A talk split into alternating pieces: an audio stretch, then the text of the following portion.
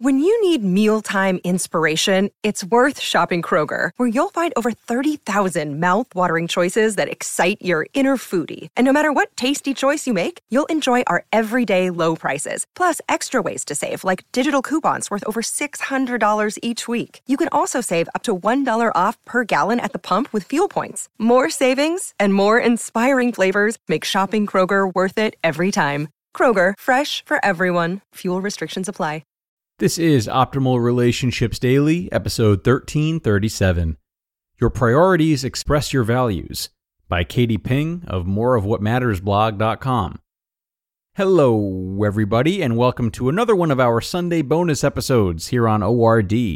I'm your host, Greg Audino, but as per usual in our bonus episodes, I'm only here to introduce today's article, not read it.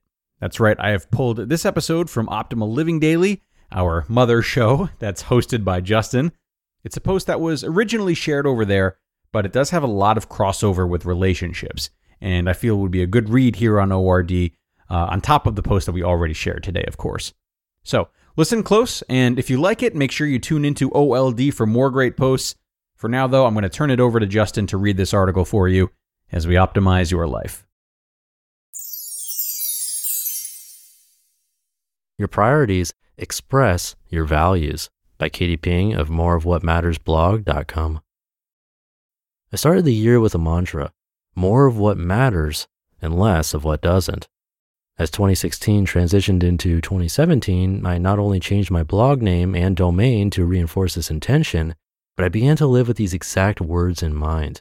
This mantra became the guiding force behind my life choices, the priorities I set, how I spent my money, how I spent my time, gave myself boundaries. I said no more. I carefully considered if it was a need or a want. I lived with more wonder and curiosity, and life felt abundant a lot of the time. There were days that I felt gloomy and moments I'd fall out of this mindset, but I began to transform. I moved away from a place of anxiety and toward a space that was expansive.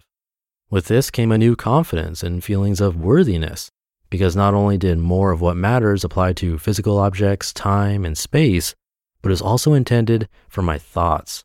I had daily thoughts that were holding me back, limiting beliefs that kept me stuck, lies I told myself that ignited my fears.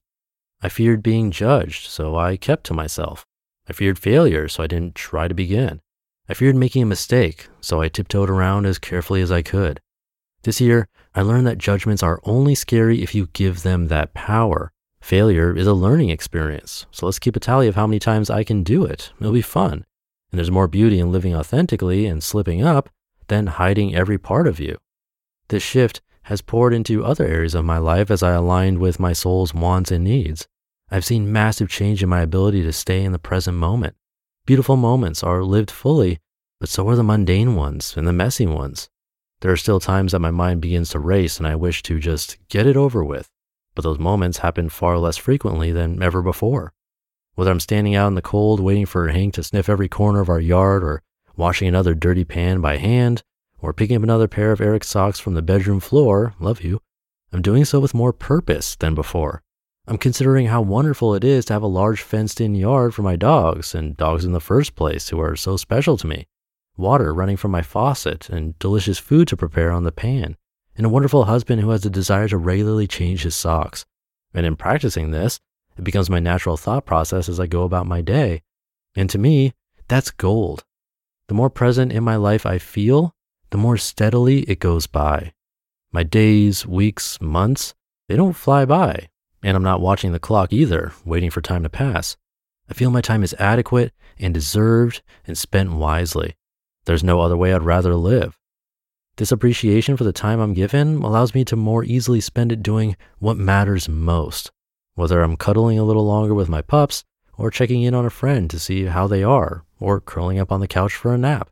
It's allowed me to give myself a break, to not be focused on the next thing, but to be focused on the thing that's right in front of me, the thing that matters to me right now and deserves my time and attention. I'll be honest, I sometimes spend 15 minutes each morning with my hand on my stomach to feel my baby move, and I don't regret any of it. I prioritize it. It's time to slow down and appreciate what we have and show excitement for what's to come. And that means getting rid of the things that we don't have room for. Unsubscribe for emails that clutter your inbox. Tell someone no when you can't give it your all. Shift your perspective on an obligation so you can get more out of it. And it means letting in the most important things like eating more pizza. But also give yourself permission to an afternoon walk. Spend five minutes in silence rather than flipping on the radio. Wear your favorite pants two days in a row. Give to others and expect nothing in return. Daydream and then act as if it's true. Give yourself a compliment. It's not arrogant if it makes you smile. Share your life with those around you. They want to know what excites you and what you value.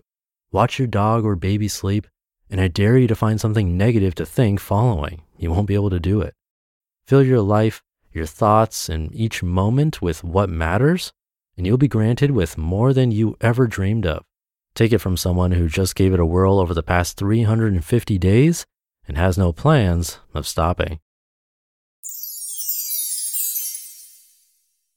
You just listened to the post titled Your Priorities Express Your Values by Katie Ping of moreofwhatmattersblog.com.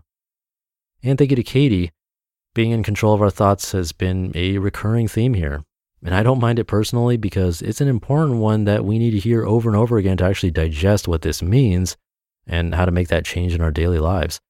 I'm happy she mentioned that her more of what matters mantra applies to thoughts as much as it does to physical objects and time.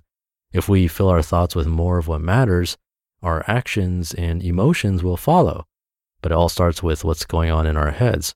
Minutes, hours, days can be seen in completely different and better light if we can just take the time to practice changing our thought patterns. It's super powerful stuff.